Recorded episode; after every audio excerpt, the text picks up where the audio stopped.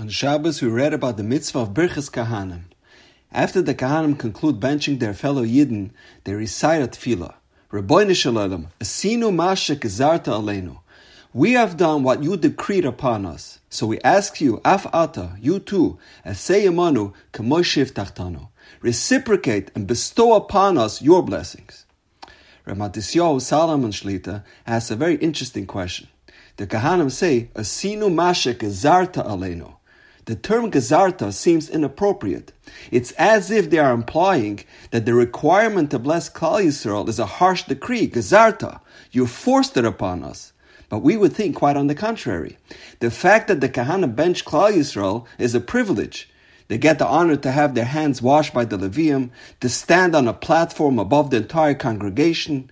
Everyone rushes to thank them. This is a great kavod. So in what sense is it a gezerah? So Shlomo Melech says in Mishlei, Toiv ayin hu yavarach. A person with great generosity, he will be blessed. Says the Yalkut, who is the ultimate example of a Toiv ayin? It's none other than Moshe Rabbeinu. What did Moshe do to earn this prestigious title?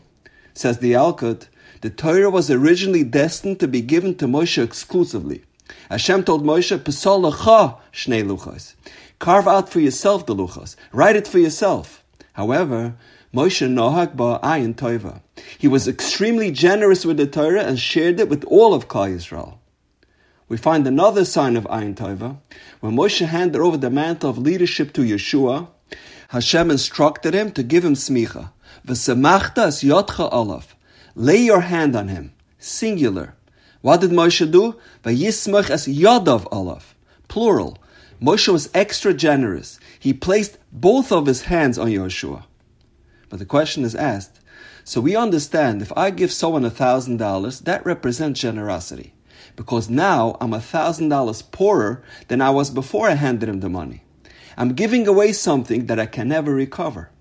But by Moshe Rabbeinu giving the Torah to Klal Yisrael, it doesn't leave him any poorer. Moshe still has access to the Torah. He's still bound by the laws of the Torah. It doesn't in any way diminish what he had previously. So how does this demonstrate that Moshe was a toiv ayin?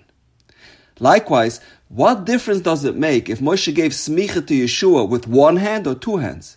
Yehoshua didn't gain any additional wisdom by having two hands placed on him. This is equivalent to the old parable of the candle. Lighting additional candles does not take away any light from the first candle.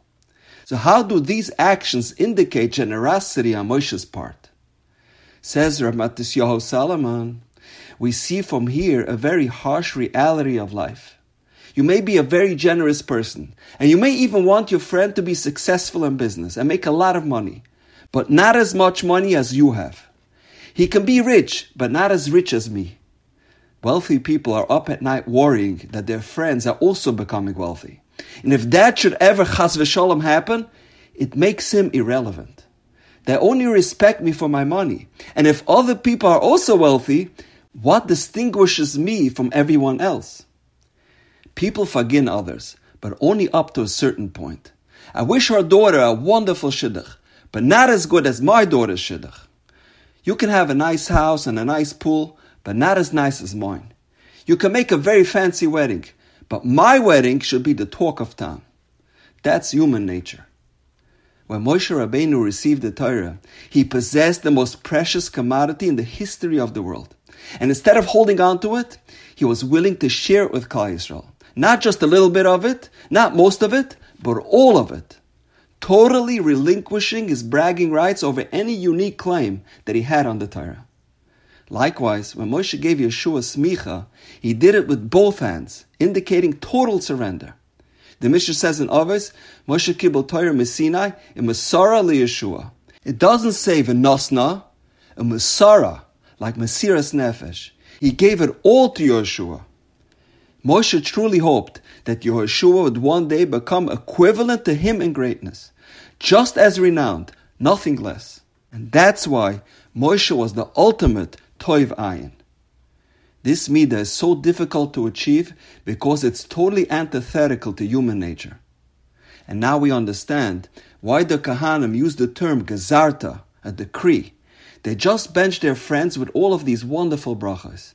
wisdom, divine providence, peace, and prosperity.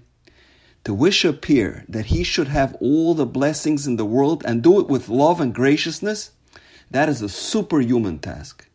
It goes against our natural proclivities. And that's why the Kahanim say, Gazarta. Rav Nosson Tzvi Finkel, when he took over the reins of the Mir Yeshiva from his father-in-law in 1990, he had already been diagnosed with Parkinson's disease. But that didn't dissuade him from growing the yeshiva from 1,000 Bacharim to well over 6,000. He displayed superhuman resilience and determination in learning and spreading Torah. He also shouldered the burden of keeping the yeshiva afloat financially. Even in his compromised state, he would travel the world to raise funds.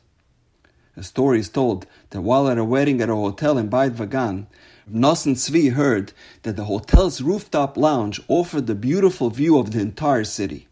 He got really excited. He said to his Talmidim, Please help me to the elevator. I'd love to take a look. Even though he was in his advanced stages of his disease, and each step was a great challenge, he took the time and effort into walking a great distance to the elevator. After 20 minutes, he finally arrived exhausted. As he rested, a Talmid asked him, Rebbe, why is the Rosh Yeshiva so interested in the view? Smiling ear to ear, Reb Nosson Tzvi explained, Didn't you hear the Chevron Yeshiva is expanding their campus in Givat Mordechai? For months, I've been davening for its successful completion. I want to go up there and see their progress. Even while wrestling with heavy debt from his own building projects and expansions, Yet, Rav Nosson Tzvi truly rejoiced at the sight of another yeshiva's success. Rav Nosson Tzvi truly embodied the midah of Toiv Ayin. And now, we know. Have a wonderful day.